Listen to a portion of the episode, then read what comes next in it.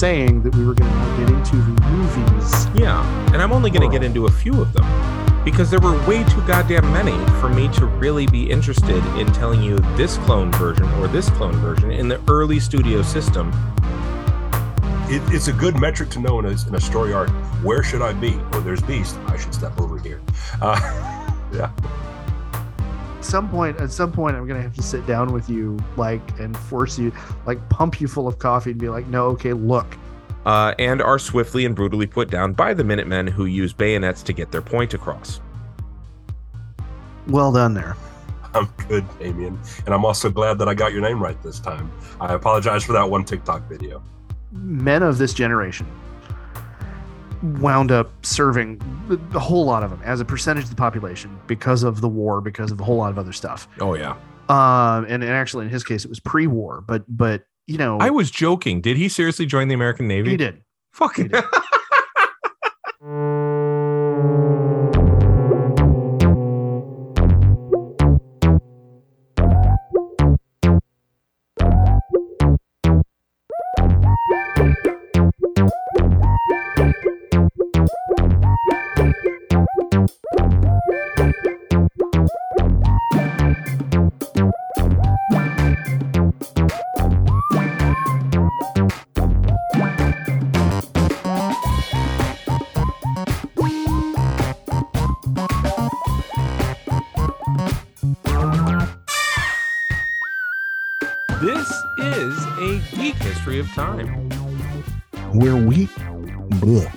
We start over? Sorry. Sure.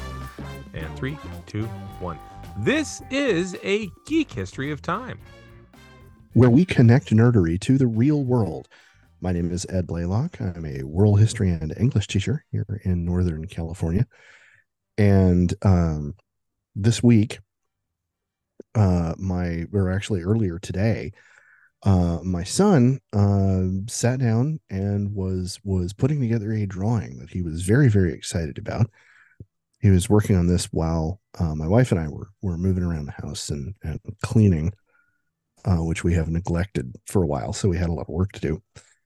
And um, what he wound up drawing was uh, he wound up drawing uh, four dragons um, and I only figured out what he was drawing when he uh, came running up to me and said, "Daddy, um, what do yellow? So uh, uh, blue dragons are the lightning dragons, and that's his favorite. Lightning everything, like Sure. you know. Um, but blue dragons are lightning dragons, and the green dragons they're the ones that breathe the poison. What do yellow dragons breathe? And I had to think for a moment because in the classic monster manuals there there are no yellow dragons. That's like the one the one you know chromatic color that isn't in the monster manual. Probably yellow and purple, but well yeah. Um but uh I, I had to think for a moment and i said well if i remember right uh i i believe they they breathed out a a, a, blast of like superheated sand. And that's that's what i'm remembering from the dragon magazine article from god knows how many years ago when somebody was like you know we're missing? We don't have a yellow dragon. Like what's up with that? And so i told him that. He said okay. And he went back to his drawing and uh, there was there was a moment of of high drama when his green pen ran out of ink um, and and he had to find a different green marker. But when he got done he had his four dragons or, and, and a red one which he knew red was fire. Mhm. and uh and he said uh so so yeah here they are. And he was really excited to get it all done. And um i have a photo that i'm going to have to send to you because like it's it's just it's adorable. Um and he is obsessed with dragons in general. And uh seeing him moving in in his in his development moving into the phase where he can draw stuff and i can look at it and be like oh yeah okay figurative. Like what he's doing is figurative enough that like okay i can recognize that. Uh, but each of the breath weapons what, what i found was really funny was each one of the breath weapons like the lightning looked like a lightning bolt shape. Mm. and and the the green dragon's breath was like green motes coming out of the dragon's mouth. And so yeah anyway it was adorable. And um i feel like it's evidence i'm raising him right. And interestingly enough there were four dragons and um if you look at it hard enough uh we we we kind of have our our four humors going on there Mhm. so yeah that's that's what i've had going on how about you Well, I'm Damien Harmony. I am a high school history teacher up here in Northern California. And I saw something I've never seen before. I will uh, visit my partner's uh, house um, as often as she'll visit mine um, because we live one town over from each other. Mhm. And I will sit out on her porch and there will be raccoons. Um, she lives in a place where there's a fair amount of Oh, raccoons. Normally, okay I just see one of them walking about doing its thing. Um, Yeah. driving there one night, uh, recently, I saw five of them organizing. Like one was clearly giving a speech, and the others were clearly like, "Okay, I think we're ready to picket." Um, they were they were organizing on someone's lawn. It was the weirdest thing. I think it was a work stoppage that we saw. Yeah? Um, and uh, yeah, so it's it's nice to see raccoons unionizing. I think that's good. Um, but it was weird, man. I've never seen raccoons working in concert outside of a John Candy movie. yeah So, like I That thought is- that was just a, a a comedy trope, but in fact, they do work together to get shit done. So yeah what I- what i really like about the way you told that story Mhm.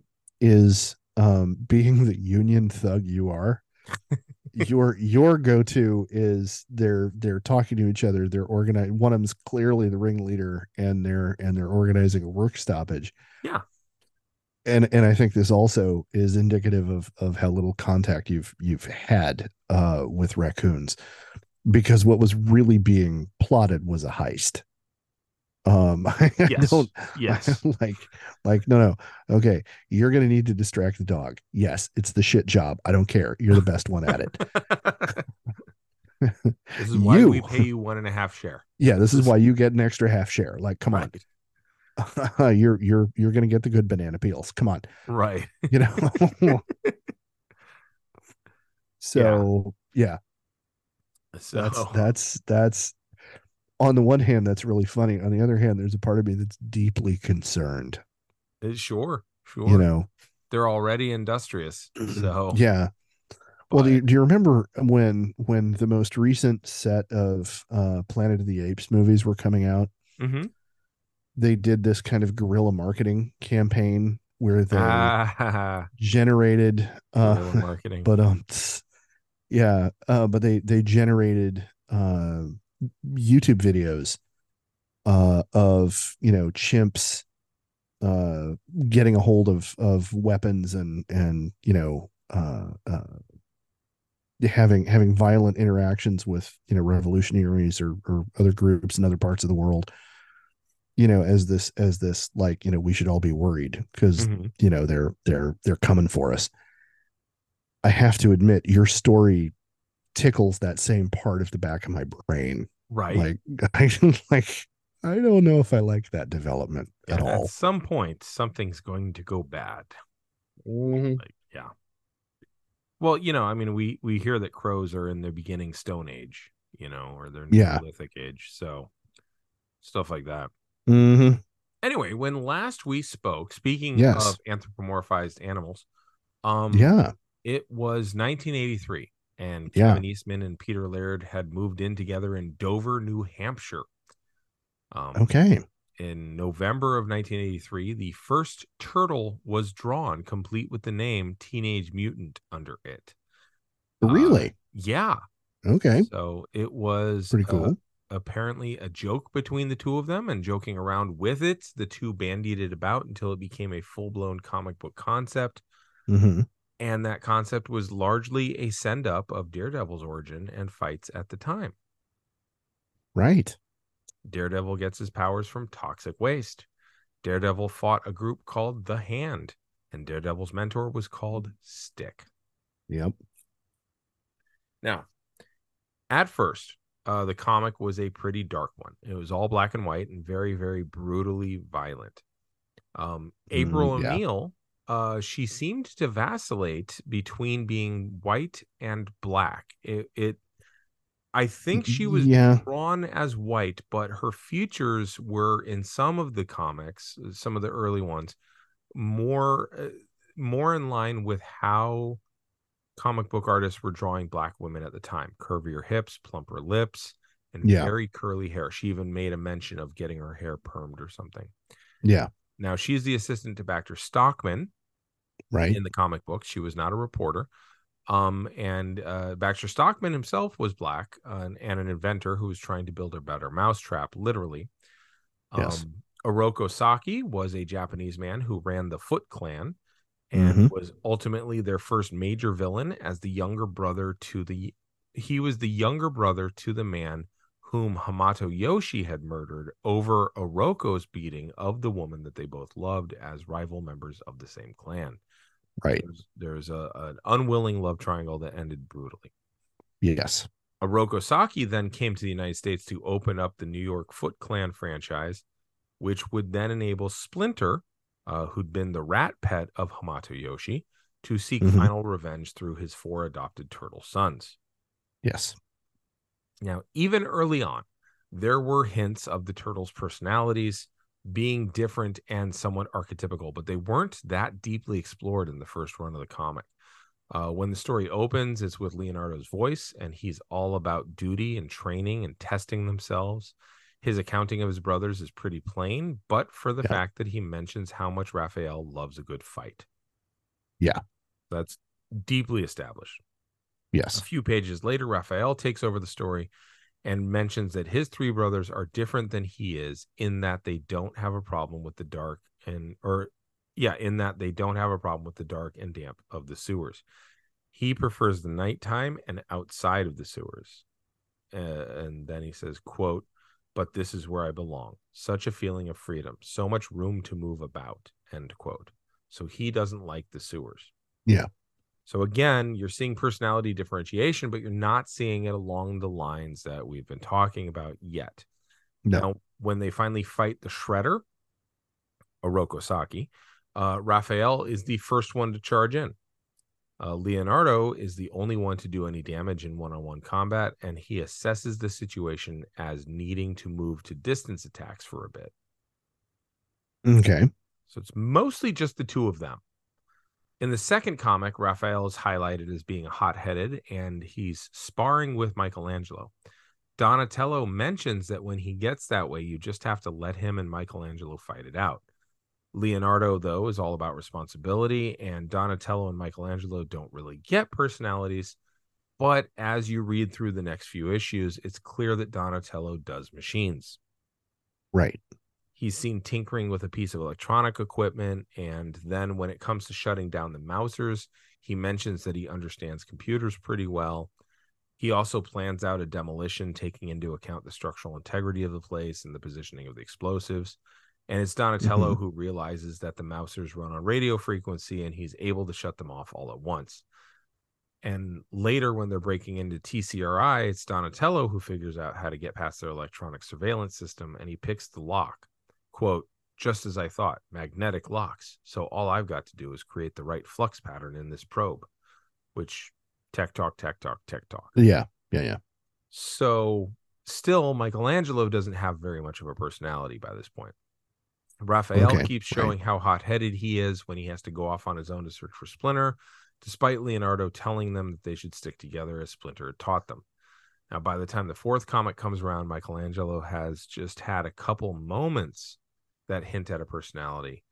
Um he ultimately he compliments april's pad um his words and when sparring with raphael michelangelo says a few witty things to tease him and egg him on he's also the one to tell an overly angered raphael to la- lighten up and raphael chides himself afterward run wondering aloud to himself what's wrong with him since michelangelo is his best friend at Okay. that point raphael meets casey jones and raphael learns uh, a bit of uh, where being extra hot-headed can get you Okay. Yeah. Now, Michelangelo seems to be the more sarcastic and wisecracking one, to be honest, uh, though it's a really low bar. All four of them are hyper serious most of the time. And as the comic wears on, it's largely just that. They aren't really four distinctive, clear personalities played by the turtles. They're just shades and hints of personalities. Yeah. Now, in 1983, Marvel's Daredevil fights the Yakuza. Uh, the X Men, who are all the rage at this time, have just finished fighting the Brood in space. And we see Madelyne Pryor appear for the first time. Um, and then they go into the underworld to fight the Morlocks, whom we meet for the first time in 1983. The New Mutants have also just Okay. debuted. The the Fantastic Four have gone to the negative zone to fight something or some some other thing or anyway, they go there a lot. Whatever. Yeah. It's a Suffice to say, Fantastic there's Four, a whatever. lot. Yeah, there's a lot of commonality between the comics and the Teenage Mutant Ninja Turtles. Um, stylistically, it actually reads like an homage to Miller's approach to comics, especially his approach to Daredevil.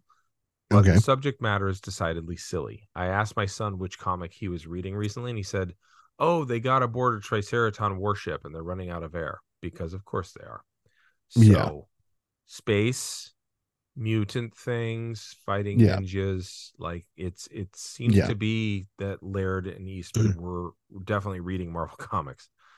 Oh, yeah. Um, now, the original run was unsteady and inconstant anyway. Issue one came out in May of 1984. Issue two came out October of 1984.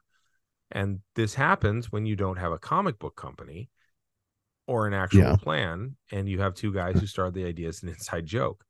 Um, but after issue two, fans had to wait until March of 85 for issue three. But then April of 85, you saw issue four, and then June saw issue five. And by September of 86, they'd made it up to issue nine. Okay. Now, sometime in 1987, and I haven't actually nailed down exactly when, although it's clear there's several possible jump off points, Eastman and Laird licensed the Teenage Mutant Ninja Turtles concept to Playmates Toys. And I think issue 11, which released in June of 87, helped to Okay. codify what the ad men at Playmates Toys were looking to do. You may easily recognize this issue as the foundation of the scenes in the original live action movie from where they're at April's farm having fled from the Foot Clan burning her pawn shop to the ground? Yeah. Okay. Okay. In the yeah, yeah. comic, they retreat to Casey Jones's grandmother's abandoned farm in Northampton. Uh, April writes in a journal and or her diary, and that becomes the frame for us really reading the codification of the four turtles as the four humors. So, Okay. And I some- remember mhm. I remember that issue. As a matter of Good. fact. Okay. Well, Yeah. January 25, 1987. Winter right. remains with us. Snowed day snowed 2 days straight. Clear today. Leonardo's still pretty out of it. The battle tore him up terribly in both body and mind. Physically, he's healed incredibly well, but mentally, I'm afraid he has a lot of catching up. He always he's always put himself in front of the rest of the guys, taking charge, bearing the extra weight, playing the big brother. But when someone like that feels they've failed, they fall hard. He's recently developed an intense obsession with the surrounding forests and spends all his time there. I hope he finds what he's looking for and comes out of this depression soon. We all need him back. Um, Leonardo actually had gone stag hunting and he fails to Mhm. fell the, the stag. And instead, he's overpowered and outmaneuvered by it. He ends defeated and chagrined. Um, he remains phlegmatic, though, even in his defeat. He's steadfast and honor bound to tend to his clan. clan. Leonardo is the water. Okay. She says, I guess I could never know for sure how he feels inside, but I do know what you are lo- I do know what losing your home and everything you own feels like. Those things that you've felt gave you a sense of being and strength in this world, belongings that touched memory chords of loved ones. Father, I know he's hurting. And then she shifts to Donatello, February 10, 1987. Everything is so strange. I feel like I've never looked at myself or the guy or the guys before. We're all so different now. I try to identify people I used to know with those that surround me now, and it's hard. Don isn't doing too badly, although he does work obsessively at the huge amounts of repairs that need to be done here.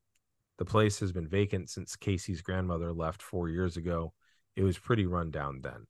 Besides a million little things, Don's rebuilt the windmill to pump water, devised a water wheel that creates enough current for lights in the fridge, and also installed a wood stove for better heating all around. His most recent undertaking will, if it works, satisfy a craving we've all had lately hot running water. February 15, 1987. Success, shower time. Everybody's going nuts. February 17, 1987.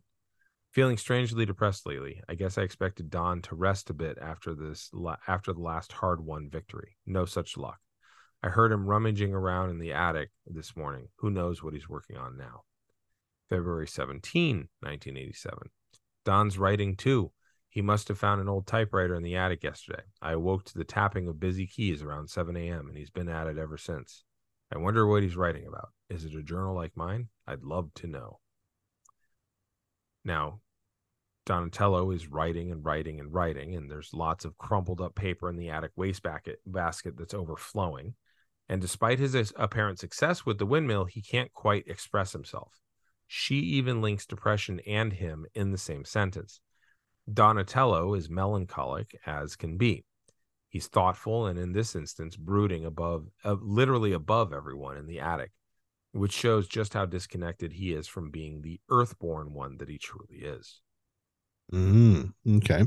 Then April writes, February 26, 1987. Michelangelo worries me the most. Mike, who could find a joke in just about any situation, doesn't laugh much anymore, except for some half-hearted goofing around with Casey and Ralph uh, and Raph. He's been almost painfully solitary lately. It's so unlike him. But then all of us seem to have, but then all of us seem to have a need to be alone these days.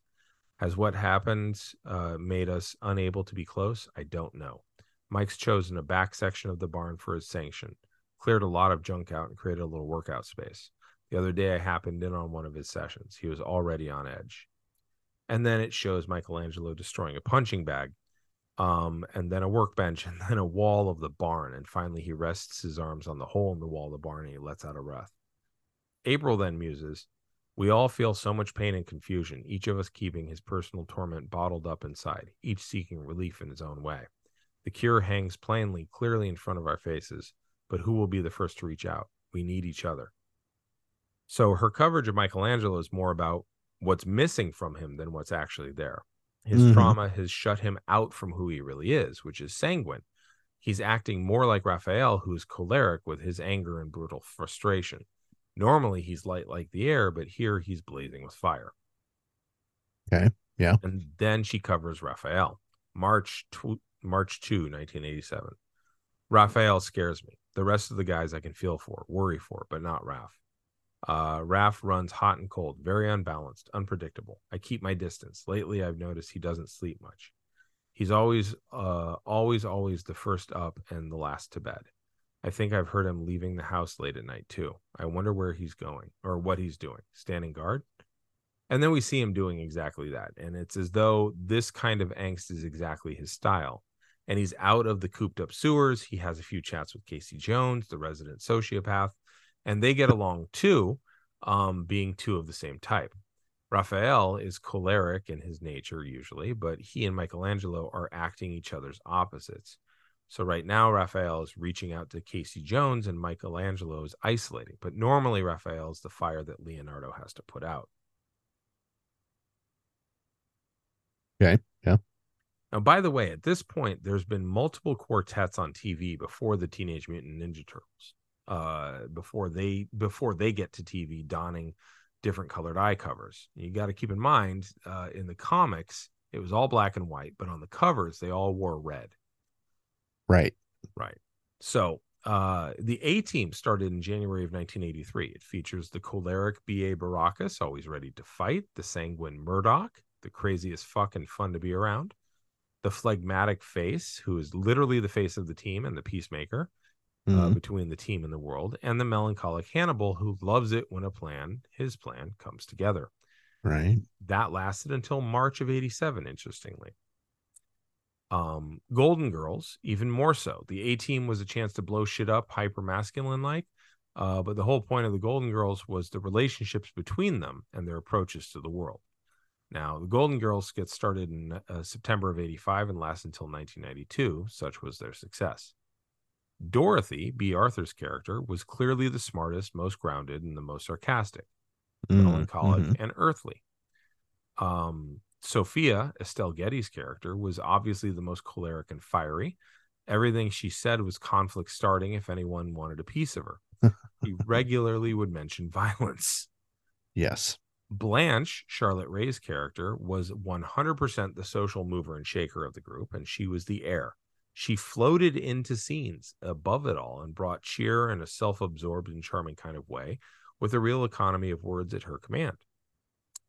And of course, Okay. then Rose, Betty White's character, was sweet, stupid, dim witted, ki- kinder than anyone. Uh, Rose Right. Absolutely the phlegmatic and watery one. She went with the flow. She told the darkest stories in the cheeriest ways, and she never lost a spark in her eye.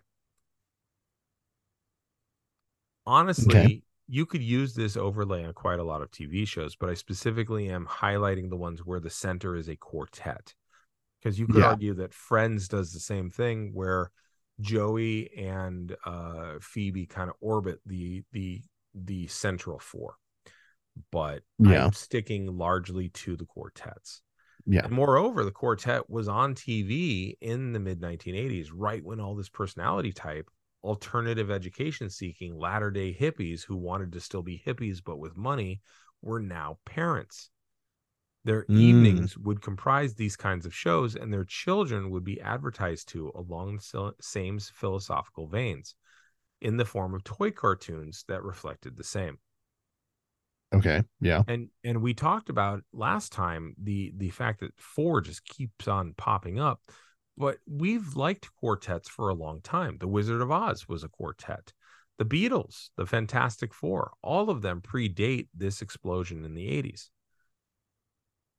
but there's Yeah. one quartet that is inherently 1980s the four horsemen Okay. All right. I'm here for it. Ric Flair, Arn Anderson, Tully Anderson, and Ole Anderson. So Ric is clearly the air-based sanguine one, always talking, always inviting the ladies back to the hotel, even that fat one. Um, he he would say that Jesus. too. No, he would do that. He'd be like, I could have anyone in this building, even that fat one right there. And he legit would invite all of them to the hotel. Wow. All Yeah. right. Uh, Arn was the phlegmatic and watery one. He adapted to anyone. If they needed him to be the TV champion, he'd be the TV champion. If he needed to tag team with Ole or Tully, he could. Um, Tully was melancholic and earthy, being the technician of the group, and Ole was and still is the choleric, fiery one who was all piss and just a little bit of vinegar. All right. Now, the Ghostbusters, you had Venkman taking on the sanguine, Ray taking on the phlegmatic, Egon the melancholic, and Winston being the most head forward of the bunch as the choleric one, uh, Mhm. if if there's a steady paycheck in it. Um, we Mhm. also saw Stand By Me and Heather's. Okay. Yeah. Um, in Stand By Me, Gordie was melancholic, Teddy was choleric, Chris was phlegmatic, and Vern was sanguine. And in the All right. 90s, it continued. Buffy, Seinfeld, Friends, like I said, Joey and Phoebe had orbits around the core four. South Park, American Pie, Sex in the City. Um, in fact, in Sex in the City, it's really obvious. For instance, Miranda is melancholic, Samantha is choleric as fuck, and Carrie is the sanguine one. Charlotte is the phlegmatic one. Okay. Yeah. and we we saw this in the early 2000s with mean girls uh, and just in the last couple years with the bad batch when they stripped down to the four who were protecting omega Right.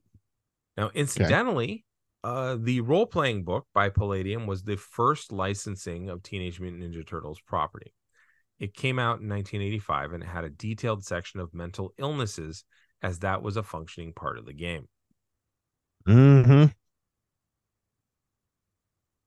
Yeah. I'm gonna. I'm gonna have to spend some time talking about Palladium books here yeah you soon because, wow. Yeah. Yeah, you talk about zeitgeist. In this section, you could create your character with optional mental illnesses, including insanity, troubles brought on by traumas that uh that uh like like uh near death experience, demonic possession, torture, etc. Oh yeah. It also featured a section that didn't age well, the section on sexual deviancy, which, despite the DSM no longer classifying homosexuality as mental illness, included Yeah. homosexuality, pedophilia, and bestiality as though those were three equal things. Yep. Yeah. Now, the APA actually had uh, sexual uh, homosexuality removed as mental illness in 1973, and in the DSM-3, it was no longer listed as such. Now, those two sections are later literally covered by a white sticker by Palladium Games, doing due to the parental backlash of the originals. Yeah. Now, the second licensing of the Teenage Mutant Ninja Turtles was actually Dark Horse Miniatures, Right. Okay. and then came the big boys. The cartoon hit the airwaves in December of 87, just in time for Christmas, except that Playmates Toys released the toys not in time for December Christmas season, um, which was a move I was stunned to discover. But it actually does make sense in many ways because Teenage Mutant Ninja Turtles was, prior to the cartoon, a cult classic, and toy companies hadn't found success and fortune backing unproven properties. So they followed Okay. the 1980s model saturate the market with cartoons of the characters first, enough so that the kids get invested in the characters, and then release a fuck ton of toys. And over the next nine years, Playmate released over 400 different toys of the Teenage Mutant Ninja Turtles variety.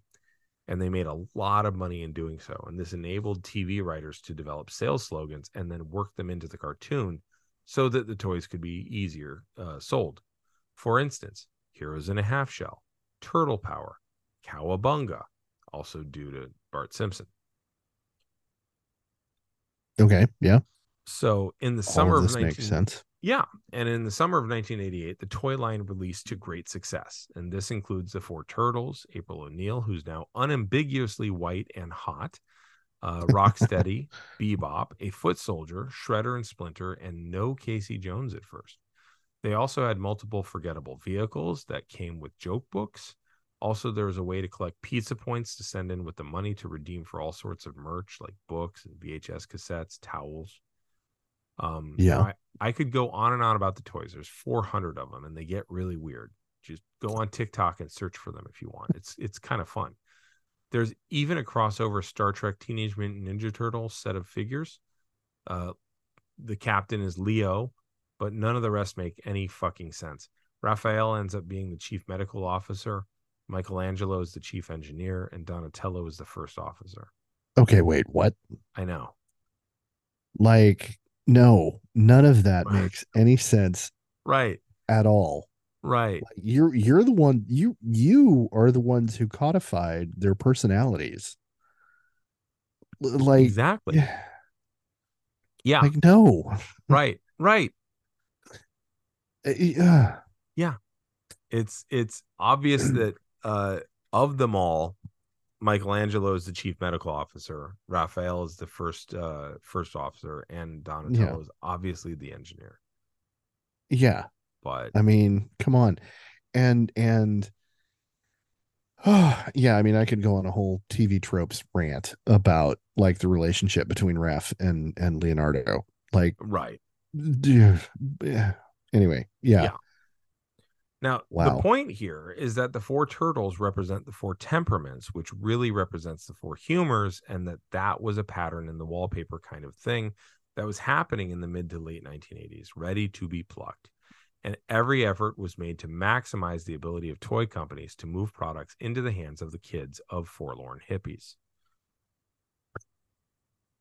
Now, Okay. what, yeah. what I'm about to discuss is largely my own impressions of what I saw and since uh, and and have since processed as an adult.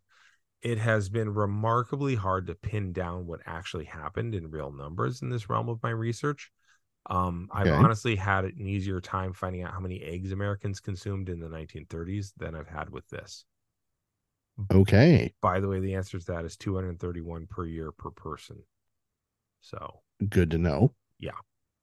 So all of this take with the intuitive bias, the warning that it deserves. But in the late 1980s, former hippies and boomers were parents. And by the late 1970s, cocaine was making a comeback because barbiturate depression that had characterized the early 1970s was depressing.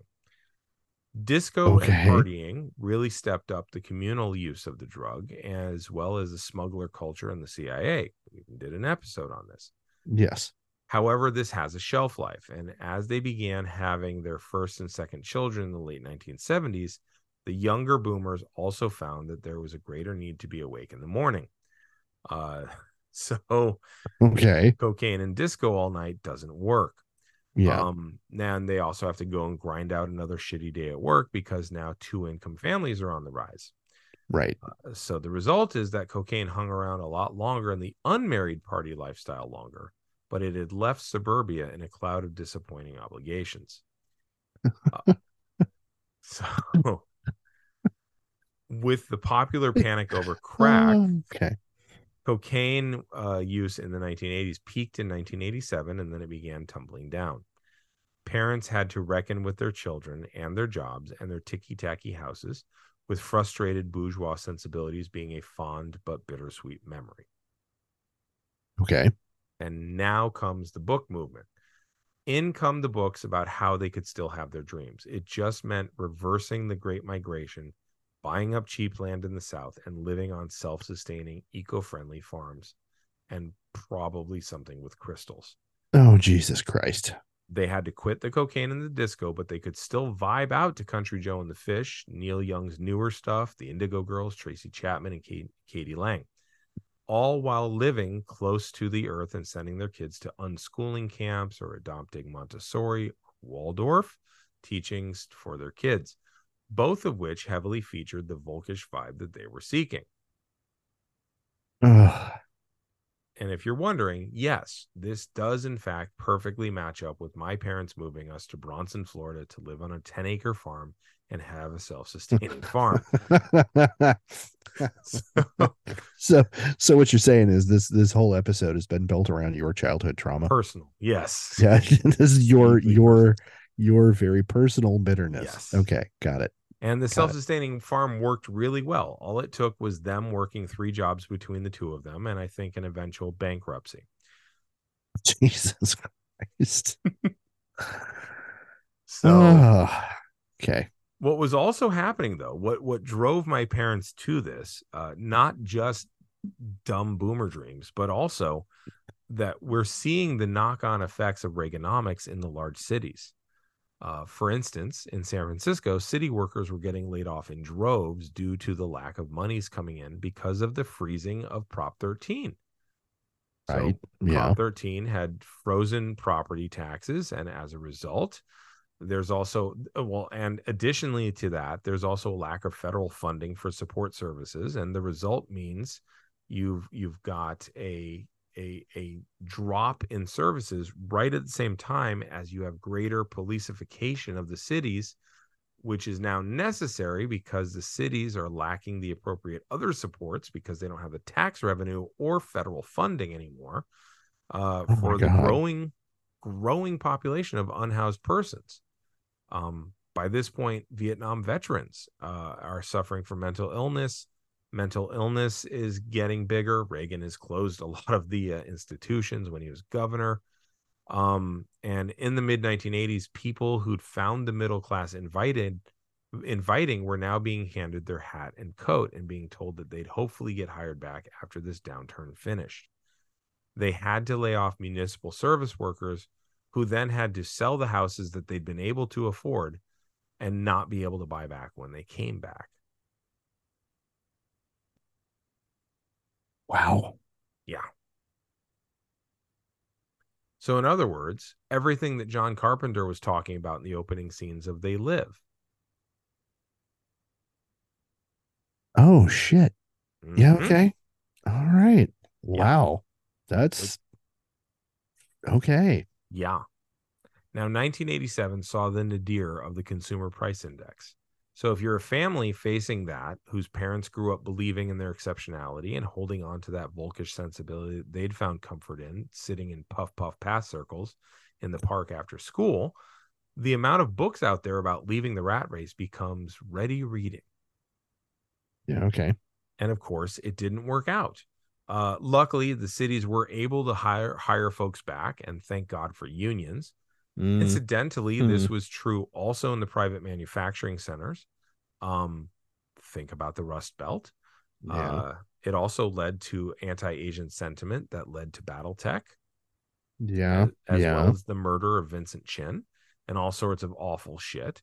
yeah. Um, it also led to a recentering of manufacture in largely right to work states, which then would further weaken the ability of unionized labor to keep a middle class stable in America. So people eh, got jobs eventually who were lucky enough to have had a strong union in the municipal branches of labor. However, living in the city center was no longer a possibility.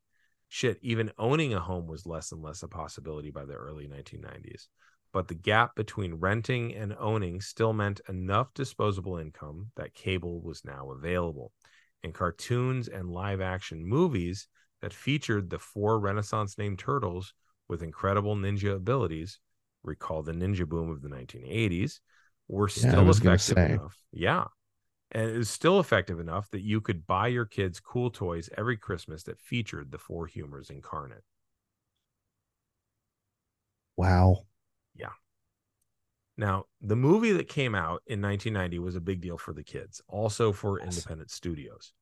It would actually be the highest grossing independent studio film until 1999's Blair Witch. Seriously. Seriously. Oh wow. All right. It, it cool. made 10 times its budget in the US and Canada alone at 135 million dollars. Uh, Oh, the wow. opening the opening weekend for this movie uh, made back double its budget. It it was That's that's I wow. I mean, I remember that it was popular, but I I had no I had Mhm. no recollection that it was that big a hit. Oh, it was huge.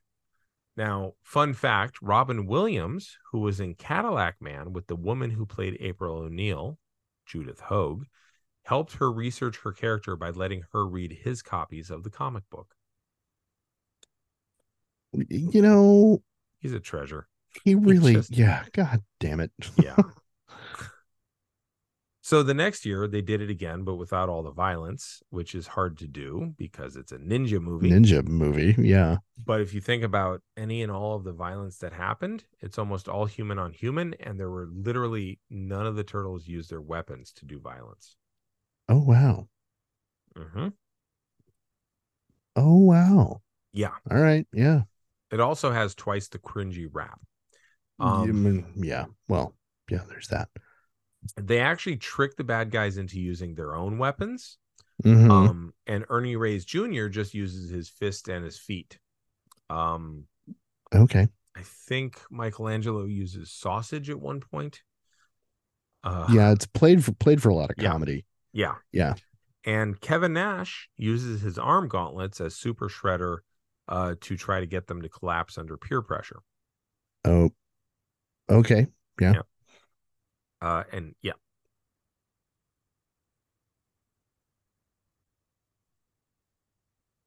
But you don't see them using katana, bow, sai, or nunchucks on any people. Um, this this movie still did decently, although this time they doubled the budget and they only made back three times the budget.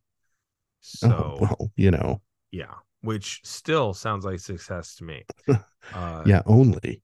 Total gross Three times the budget. 78 million. Okay. Um, now that didn't stop the studios from making more movies. They went back in one more time. They made uh well, they actually went back in time for that one too, come to think of it. Um and they made double Yeah. their budget, but that was it. yeah. I mean, so the, that's these all. were these movies were proven moneymakers. Now, still, the cartoon was doing boffo business for the toys. The toys have actually been ranked third ever in total sales for a franchise, right behind G.I. Joe and Star Wars, making $1.1 billion from 1988 to 1992 alone.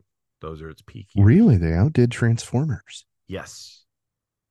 Okay. Yeah. Now, between the first cartoon and today, there have been seven movies. There have been seven TV series. There's been a pizza tour. I didn't even mention the 23 Huh. different video game iterations, including the arcade game that got easily hundreds of dollars out of me and my brother at a pizza place when we were kids. Mm-hmm. So Yeah. back to 1920. Yes. Due to the rapid rise of industrialism and post Civil War economic boom, immigration to the U.S. kicked into high gear. And by 1920, roughly one third of the 105 million Americans were either foreign born or the children of people who were foreign born. That means one third of the United States lived in what are commonly referred to as immigrant communities, where half or more of the area is populated by both immigrants and their children who were born here or otherwise. Further, in 1900, about three quarters of the populations of many large cities were composed of immigrants and their children, including New York, Chicago, Boston, Cleveland, San Francisco, Milwaukee, Buffalo, Detroit. The American experience was very much an immigrant experience. Okay. And because of the increased demand for manufactured goods made more possible by the 25 or not 25, 250,000 miles of railroads that were crisscrossing the United States like so much scabbing over, and there was a higher demand for unskilled labor. Now, given the push factors in Italy, Austro Hungary, Ireland, Russia, China, and Japan, later joined by India, there was a ready Mhm. supply of just such a supply of workers. And since immigrants were generally more willing to accept lower wages and inferior working conditions than native born workers, this led to New York City's population being 35% foreign born. Now, add to that their children who were born here, and the number is within view of 50% of the city. Okay. Now, because of the aforementioned acceptance of lower wages, that meant that housing would be confined to lower income areas. And this meant that we're talking about more than 2 million New Yorkers in 1920 living in incredibly dense neighborhoods. For instance, East Harlem, formerly called Italian Harlem and Spanish Harlem, is an area roughly 1.5 square miles in area. Uh, in the 1920s, it housed over 100,000 Italian Americans. Over 80% of Mhm. them were either first or second generation Italian Americans. Just a decade earlier, it also had housed 90,000 Jewish immig- uh, Jewish Americans.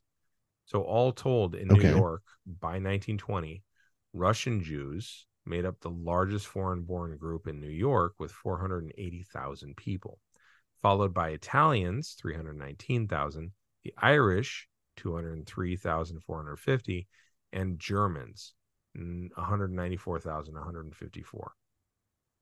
Wow. All right. Now, this kind of density and hamleting was forced on these populations. Um, it also has West Coast analogs as well, uh, the kind that may well apply to the most recent Teenage Mutant Ninja Turtles movie. Depending on how you count blocks, Chinatown in San Francisco has been anywhere from 13 to 30 blocks uh, in its history, uh, long. Um, in Okay. Jul- July of 1885, you could say it was 13 to 20 blocks. It covers an area that's about one eighth of a square mile or one quarter mile by half a mile. And in that area in 1880, over 26,000 people lived there. Wow. Yeah. Now, because of the Chinese Exclusion Act, that number dropped to 11,000 by 1920. Okay. And in cities throughout the United States, the tale was roughly the same for Japanese neighborhoods. Laws were erected against their getting to own property, especially in California. Incredibly small ethnic hamlets that lived primarily that that in, they lived primarily in, and anti-Asian violence and the exclusion by practice. All that said, there were significant differences between Japantown and Chinatown. Uh, as the Japanese immigration wave came to the US, there was an emphasis placed on their presumed higher degree of civilization compared to their Chinese antecedents by Americans.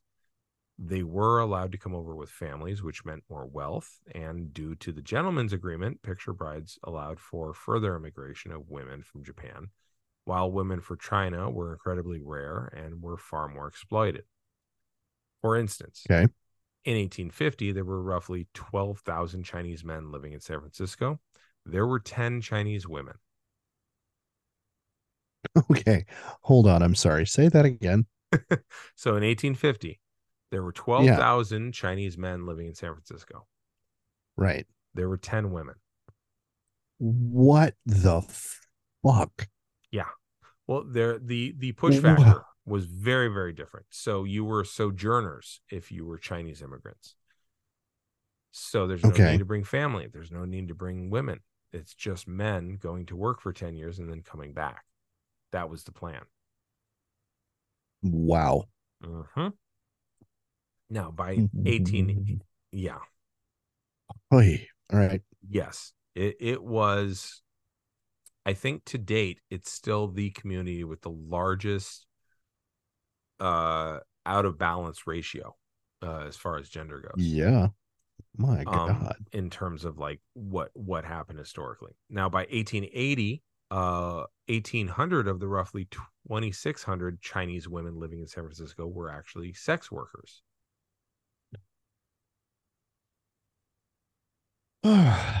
okay. And and I don't think that very many of them were chosen as such. Like it it's not it's not like Yeah. how we see sex work now, right? It's it's far No. far worse. And our our ideas on sex work right now are not good. But yeah, it, it was bad. Yeah. By contrast, the ratio of men to women in the same time in Japantown was only six to one. In Chinatown, it was 21 to one. Yeah. All right. Yeah, And six to one is is really huge, by the way. Yeah. Yeah. Six to one is is crap. Um, but wow. Yeah. Yeah. And unfortunately, uh, Japanese women at the time uh, were largely uh, exploited as sex workers as well in San Francisco. However, by 1907, Japanese women immigrants to the United States outnumbered the men, and they were being brought in as wives to the men who were already there or along with their families. Uh, so this accelerated Okay. them away from sex workers by 1919 when the ladies' agreement took place. So there's gentlemen's agreement in 1905. There's the ladies' Right. agreement as well. okay. Anyway, Japantown is roughly six blocks in area in San Francisco and has a similarly insane population density. Yeah. And again, these densities were forced upon them. They're not by choice, they're by necessity, Mhm. uh, like every other city. They weren't allowed safe transit anywhere. Uh, spectacle violence was all too common in the early 20th and late 19th centuries against Asian immigrants. And it also occurred in other neighborhoods too, whenever there was an economic downturn or when the wealthy wanted to distract labor from their real enemies. yeah. So, due to this, for the children of Asian and other non-white immigrants, the message from their na- from their parents is very different than it is for children of white enough immigrants and or white native born folks in the US. Okay. Okay. So now Yeah. uh, I'm usually I I had trouble with the research on this. Um, there's not as much as I would be comfortable with, so take this with the salt lick that it might deserve.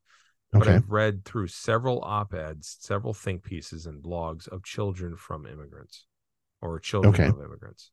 Okay. And the through line that I can draw is this.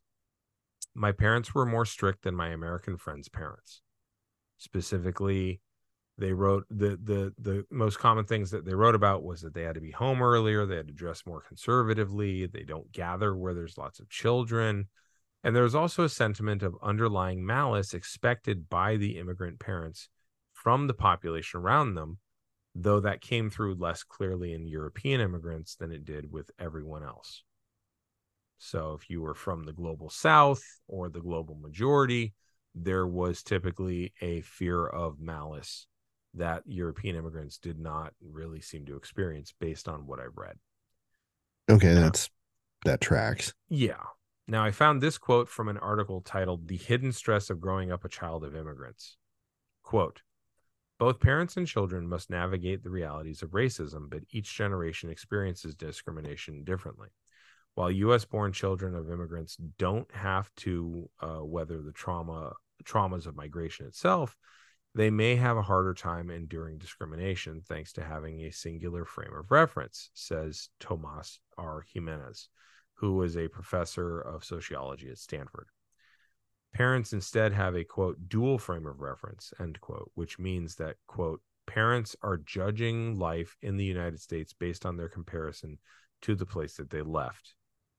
More Okay. more of Jimenez, he says, quote, kids only know the kinds of discrimination they face in the United States, and they that often leads to them to that often leads them to conclude that things are a lot worse than what their parents had faced, or that they're pretty bad. Uh, he says further, quote, this is all compounded by the challenges of assimilating to Western culture, a process called acculturation, which encompasses learning new governmental infrastructure, vital procedures related to education and voting can be confusing to understand. Social classes and gender roles and social rituals, like how you stand or how close you stand to another person while conversing, or what clothing you're supposed to wear in different contexts. Even grocery shopping can be completely disorienting. Okay. All right. So that's the immigrant experience. Um, Right. The the Asian immigrant experience uh, and the Right. children of those immigrants. Um, and what I also found to be true was that immigrant parents tended to be uh, tended toward a more conservative view by default than their own children had, both regarding their home culture and regarding the culture in which they live now. Yeah. So this leads to Okay. generation gaps that are further compounded by the parents and children living in two different cultures in the same house. Okay.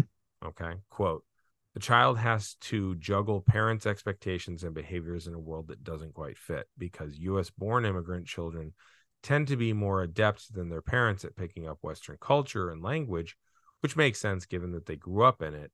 The gulf between parent and child only grows larger. Okay. Yeah. I I also found a uh, a woman of Assyrian descent describe it this way in a different blog. Quote, to this day, I still struggle with their grip. I can sometimes understand and appreciate why they raised me this way. As immigrants in America, they dealt with a lot of the same feelings as I felt uh, when I was younger. They struggled with not fitting in as a child, just like me. When my mother's family moved here, she was only a year old. She was raised in Davisburg, Pennsylvania. She didn't have anyone to relate to around her other than her siblings. She had it so much worse than I did, but today she loves being who she is. My dad moved to America when he was nine. He was raised in Detroit, Michigan, and in an attempt to fit in, he had to sacrifice some of his identity. Today, I see him as one of the most confident, down to earth people on this planet. He always stresses to me that I couldn't make a bigger mistake than being fake with myself. I think that all this time my parents were trying to point me in that direction. They just they wanted me to love who I am. They didn't want me to try so hard to be something I'm not just because I wanted to blend in. Instead, they taught me how to stay true to myself and how to be comfortable in my own skin. Okay. So, one article that I read was from a stand up comic from Kenya who lived in Texas and is now in New York. And it was just really a list of shit that she said to her parents so that they'd let her go out. One of my favorites uh, was because I couldn't tell if it was a joke or not. She said, quote, there's this very exclusive Ivy League school. It only accepts the top 10 smartest people from their age group. I'm one of those people, so I have to go to the location of my choice to pick up the adminis- the admission letter. I have to do it in person so they confirm that it's me. Wow. Yeah. The sheer the chutzpah involved in that. Like, Right. you know, um, wow. And the knowledge that you have to lie to your parents to get to go do normal stuff. Well, Right. yeah. And Yeah. and what I'm what I'm pulling here is that there's a lot of generational differentiation and a lot of protectiveness from that first generation being exercised on the second generation and not appreciated as such. Yeah. Now, there were a ton of resources for therapy and trauma uh, informed practices when addressing the culture golf and generation golf. Um, because I'm ultimately talking about turtles, I'm not going to get into the stigmatizing of mental health needs in different cultures and or the relative cultural belligerence that that phrase might represent. Yeah. However, I found several things written by people who had just moved out on their own for the first time and at the age of 25 or so, and how stunted they feel. One said that she moved until she moved out, her mom still made her abide by a curfew at the age of 24. Be back before nine or I'll call the police. And they Holy actually shit. called the cops on her once when she was 21. Wow. Yeah. And again, there's that protectiveness, right? These are some threads Yeah. that I'm drawing together for you. I think my parents' behavior definitely played a role in my, in preventing me from fostering good friendships. They wouldn't let me go out, uh, go to friends' houses in primary school because they had the idea that girls shouldn't stay out. It would give the wrong idea. They always had to know every last detail about my classmates. They trusted me to hang out with a Vietnamese girl because they knew her parents. Another friend was a Lebanese girl because my parents saw her as studious. Any friends had to be female. And Wow. yeah, and it's just again, it comes from a protectiveness, right? A we're putting all this energy into getting you to something, you better not blow it, but also Yeah. we want to keep you safe. Yeah. It's I mean, yeah, you you see these themes all the time mm-hmm. on TikTok and YouTube and all these places where people who are who are from these backgrounds talk about this stuff. Mm-hmm. You know. Yeah. It's it, it's an entirely different paradigm from you know our experiences Oh, As- absolutely. you know absolutely who who we grew up being Yeah. So, and she also noted the different dynamics in her own household. Uh, she said, as different kids reacted differently to what they faced, um, you could tell the difference in just the different siblings. She said, "quote My sister is the youngest, and she knows how to sweet talk my parents. She's learned how to lie well so she can have some freedom. She has become adept at manipulating them because she's observed how our parents, she's observed how our parents have treated the rest of us." Once I asked my mom directly, At what point will you stop policing me? Her response was, You can be over 40 and I'll still do it. And she was totally serious. She assumes that I'll be single for the rest of my life. What? Okay, so like there's there's a question being begged there. Sure. Like what motivates her mother's assumption there? Is there a cultural expectation that well like no you're you're going to stay here to take you're going to stay close to take care of us I Or is it like- so. or is it like it's go on.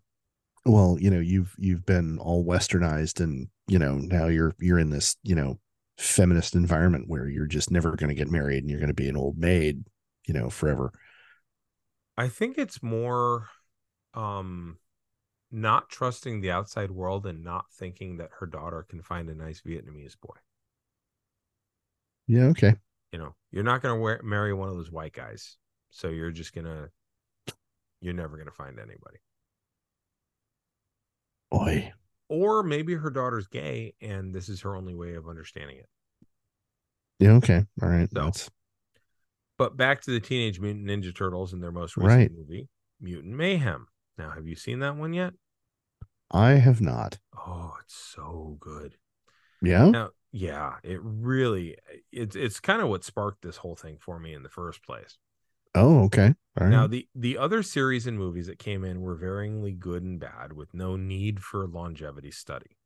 They played on the same basic themes for the with various directors and writers putting their own spin on it, and this one commercially performed on par, par with the rest, making its money back and then some, but not to the multiples that we saw in 1990.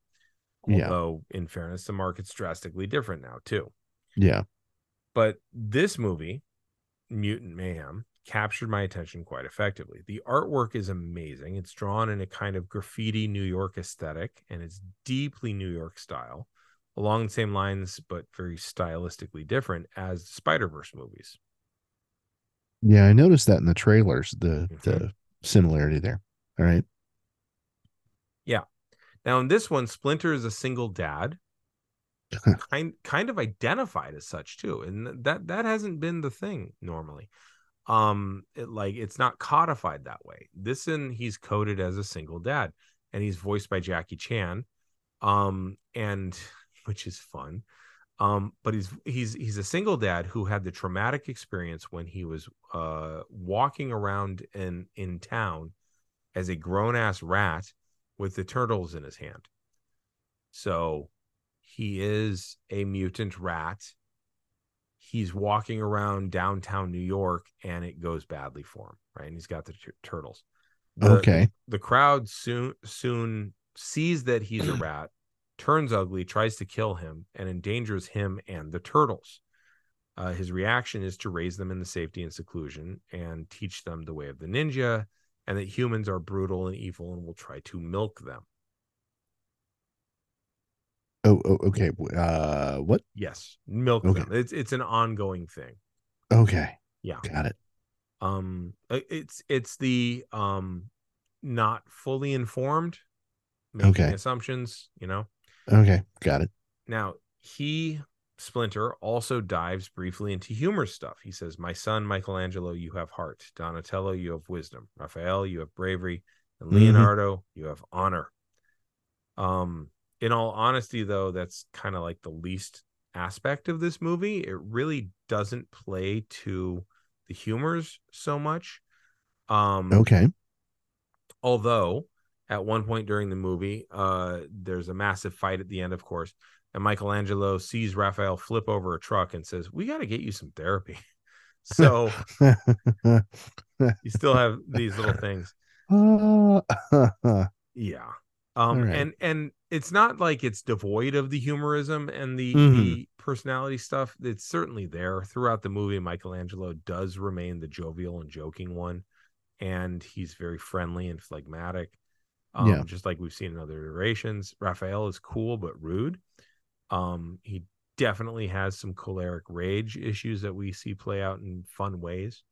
Donatello uses tech the whole time to make things better to adapt uh to the fight stays on his iphone the whole time sometimes and thinking his way through things uh helping april with tech stuff he is the melancholic thinker um Okay. and he he tends toward depression and scrawniness much more than his brothers okay. um, Leonardo shows the most compassion and ability to lead out of all of them, setting himself aside as the responsible one who's super excited about leadership, even at one point shouting, "See me leading!"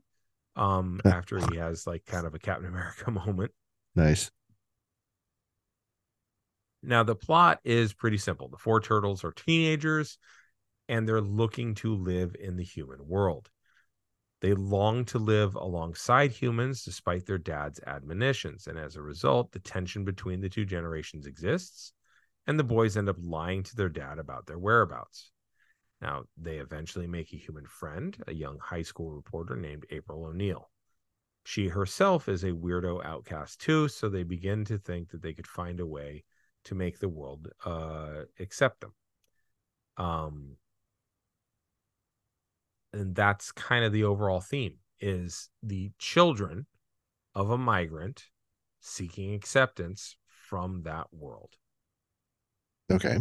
They're not looking to rule things they're not looking to get rich or even to become well known they just want exception and connections with the world around them and this is something that their father cannot fathom as he tries and fails to keep them safe and isolated now, eventually, they meet up with other mutants of similar background, but clearly not raised within a strict Asian immigrant parent.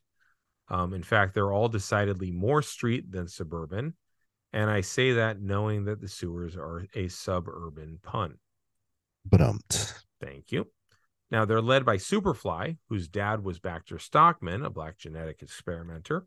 Superfly himself is voiced by Ice Cube and is very much Ice Cube from Boyz n the Hood, not Are We There Yet? There is a decidedly uh, immigrant who made it to the middle class versus native born people who haven't yet vibe going on here, by the way. Okay. And because Superfly is leading a bunch of mutants, a gang, if you will, the boys finally have found people like them. Of course, they were trying to take him down in a plot designed to help save April her prom, but there you go. So then you get into the distinction between good mutants and bad mutants. And as it turns out, none of Superfly's crew are really bad mutants, just him. And he's bad because he wants to make the world all mutant because then everybody will be equal and chill to him. Okay. So Hmm. this this is backed up by the fact that the very company that employed Baxter Stockman tried to destroy all the mutants that he made. And when they capture the turtles, they do in fact try to milk them. Okay. So that that particular Chekhov's malaprop pays off. Yes. Okay. Now, TCRI is the corporation literally draining the lifeblood out of the immigrant community in the area. okay. So eventually, Superfly becomes an enormous and destructive version of himself, which all the mutants together have to stop. And through the power of their own efforts, the media, which is represented by April being on TV to plead their case as a counterpoint to the pervading narrative that all mutants are equally bad. Um, and she's like, no, no, no, there's some good ones here. Look, these guys are doing this. The people of New York actually show up to help the good mutants fight the bad mutant now that they know the difference. Um, hmm there's there's some parts of this that I'm I'm not entirely comfortable with. Yeah. Uh, Like, immigrant you know. proximity to whiteness and uh, becoming the good ones. Yeah. mm-hmm. Yeah. Okay. Now, at the end of it, the boys gain the acceptance they've been craving. And then they dress like the humans in the humans' various styles. Um, they engage in the ultimate acceptance marker for children of immigrants. They go to public school. Okay. Leo dresses preppy. He works with April in the newsroom. Uh, Donatello wears a hoodie and hangs with the AV Club and Coding Club, all of whom are on their computers. Raphael Okay. joins the wrestling team, and Michelangelo joins the improv squad. All right. Now, at the end, a tribe called Quest music hits, and the boys go to prom and hang out with other teenagers. And after the credits, TCRI contacts Shredder, setting up for the sequel. All right. Oh, and Splinter gets into a relationship with one of the other mutants, finally reaching out to connect as well because he's learned that the city can be pretty rad to mutants. Okay. Okay. So the whole movie is very much allegorical for the immigrant experience, and it's 100% aimed at kids while firing it over their heads completely.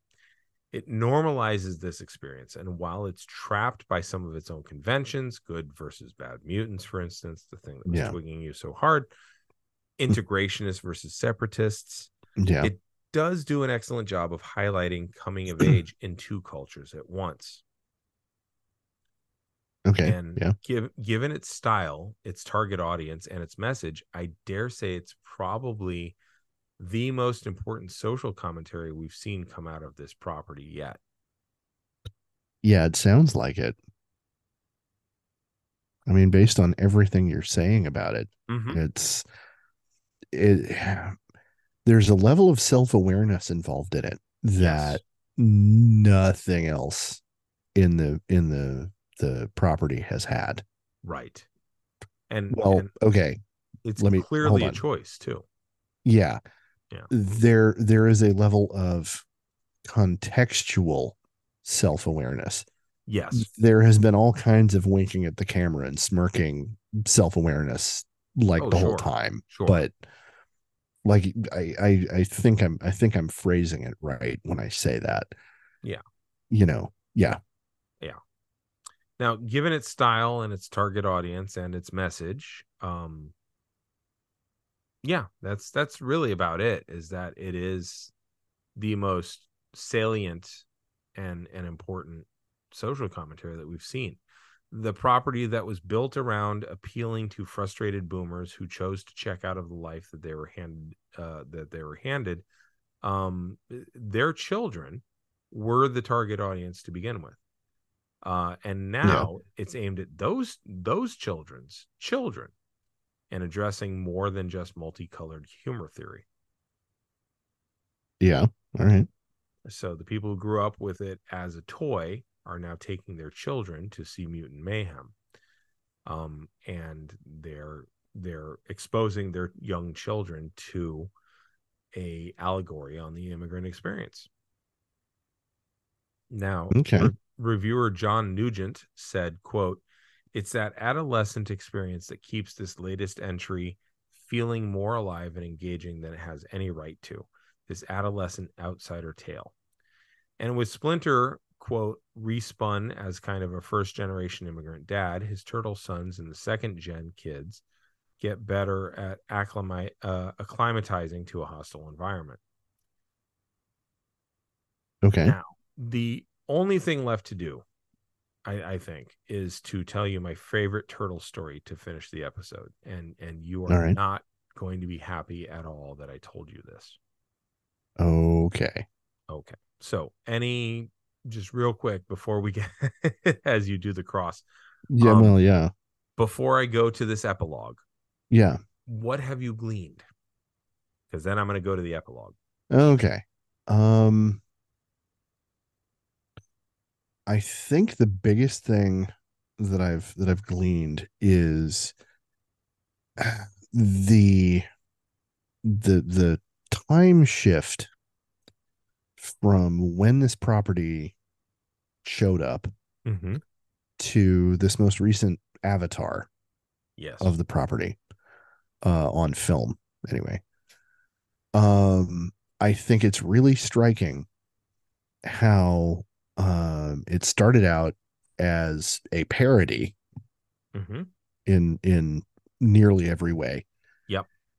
got turned into a a corporate property like on every level it is like okay no we're we're, we're taking this and and we're going to milk it for all the Ah. cash we can we can get out of it Mm-hmm. um and and the self-awareness of this most recent incarnation uh and the and the conscious choice to be like no no we're we're going to tell a story about the immigrant experience Mm-hmm.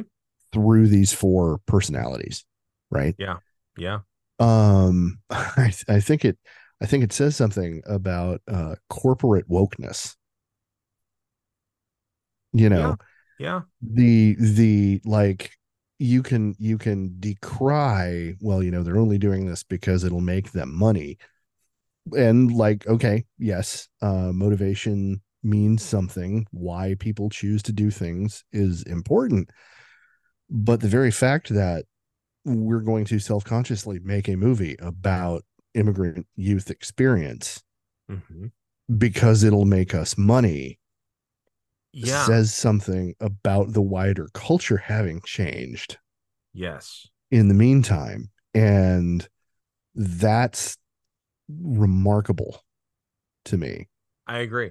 I think You know. as as a bellwether, as a marker, it, it shows um that there is acknowledgement that the immigrant experience is one that should be sold to, should be Yes. accommodated in the market. Like, yes yeah, I agree. All right. So, and, all right, and here's yeah, the I'm- story I'm with you. Like it, went from parody to um humorous based thing right at a time where people were really into that weird kind of essentialism. hmm Um and now we are in a very different time. Um and yeah, they decided to make it about the immigrant experience. Yeah. Okay, so in 1990, Yeah. some 250,000 turtles were imported into Britain to sell to the sudden demand of young Turtles fans who wanted them as pets. And for just a few pounds, kids could easily buy a small turtle, not knowing that it would be growing to the size of a dinner plate over its lifetime. And uh-huh when parents and children no longer wanted to take care of the animals, who would live up to 40 years if properly cared for, uh-huh they would often take a little side trip to the rivers and ponds nearby and dump them off there. okay Now that makes them an invasive species and they devastated naked native ecosystems. yeah that's that's predictable okay Now, unfortunately, no ooze was reported, sadly, despite this incidental move toward recreating Teenage Mutant Ninja Turtle origin stories. Mm-hmm. But the problem became so severe that the European Union banned the sale of the most popular breed, the red eared terrapins, in 1997. Okay. Now, fast forward to the Frankfurt airport in 2014. Okay. All right. Now, because of this and other bans, smuggling has grown in popularity. Oh, A- no. Oh, yeah. A Oh, man no. traveling from Mexico City to Barcelona by way Mm. through Frankfurt had Uh-huh. to go through an x ray machine in Frankfurt to board the next plane. No. Customs officials found 55 turtles, 30 arboreal alligator lizards, four horned vipers, and five keeled spined, spiny tailed iguanas. Okay. I'm sorry. I could have sworn, Mhm, I could have sworn mhm. that in the middle of that you said horned vipers. Yes, four of them. That's that's a venomous snake. It is. It is. That's that's like like okay, you know, strapping strapping horny toads to your body is Right. like a, a sign of oh my god, I need the money for my drug habit. Like okay, that's that's a level of desperate. Like okay, but, but agreeing to smuggle venomous snakes right. on your person. Yeah. Okay, so what Yeah. what was what was dude wearing? I Like- assume garter belts. I mean, you know, you would Yeah, attach vipers to those. like what I don't know. like I a moon suit? know. Like I don't know. like like one of those big this was 2014. Right. I'm trying to I'm trying to think whether the big puffy jacket parka look was was in Might have been. at that time. Like Yeah. how do you how okay Yeah. so this dude was was trying to carry a reptile house um yes. you know through customs on Right. his person Right. So wow okay now I need to step in here and point out that there's an enormous international turtle smuggling ring going on in the world. okay yeah Now, I knew about this story for years, but I did a search for it just with the keywords Frankfurt turtle seized. And I got pages and pages and pages of stories before and since the one that I was referencing in different places all over. Jiminy Christmas Yeah. Now, here's the part where you're going to really, really, really hate. Frankfurt's policy with seized animals is to simply destroy them. oh fuck And because this can be costly and upsetting and time consuming, they've approached the destruction of seized animals in a rather brutal fashion. They put them into an industrial shredding machine, and I have no idea if they're ati- alive at the time or not.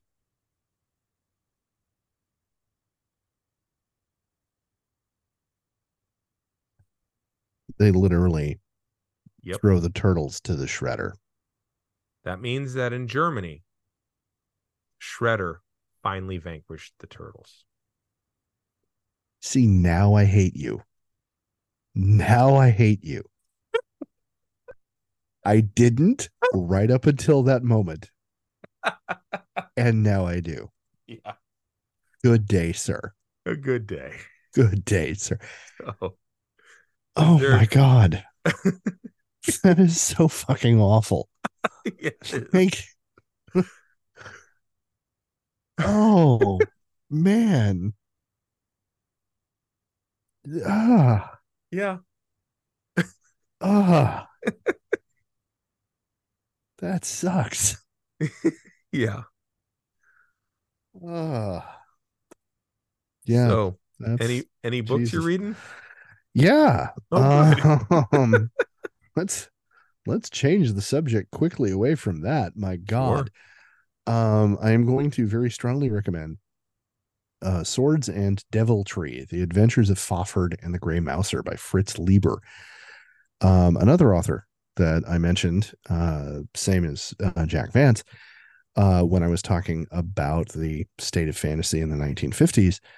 Um, Fritz Leiber is another uh, very important author, uh, especially to the formation of uh, what we think of when we think of Dungeons and Dragons. Um, and Fafhrd and the Grey Mouser are two classic characters in the genre. So find it, read it. It's awesome. There you go. How about you? Okay. I'm actually going to recommend a uh what's the word I'm looking for? It's um it is a would it be young adult, I guess, or at least teenager? Um book by Robert Sullivan called Rats: Observations on the History and Habitat of the City's Most Unwanted Inhabitants and it's, Okay, cool. It's it's rats in the sewers. I, I I found it to be kind of a worthwhile worthwhile thumb through. Um, it's it's pretty long, um, and it gets into the history of rats in New York largely. So Very cool. All right. yeah, cool. Uh, do you want to be found? I do not want to be found. Um, but if you're listening to us, you have found us. Uh, that's either been at our website at wubba-wubba-wubba.geekhistorytime.com or on Spotify or the Apple Podcast app. Uh, wherever you have found us, uh, please take a moment to give us the five star review that we know that you know we deserve, and um, please make sure to subscribe. And where can you be found, sir? Uh, you could find me over on Threads at Duh Harmony. Um, you can also find me at the Comedy Spot on March 1st and April 5th, uh, doing Capital Punishment. Capital Punishment is back, baby. Uh, come check us out in the spring. All right, very cool. Cool. All righty. Well, for a geek history of time, I'm Damien Harmony. And I'm Ed Blaylock. And until next time, keep rolling 20s.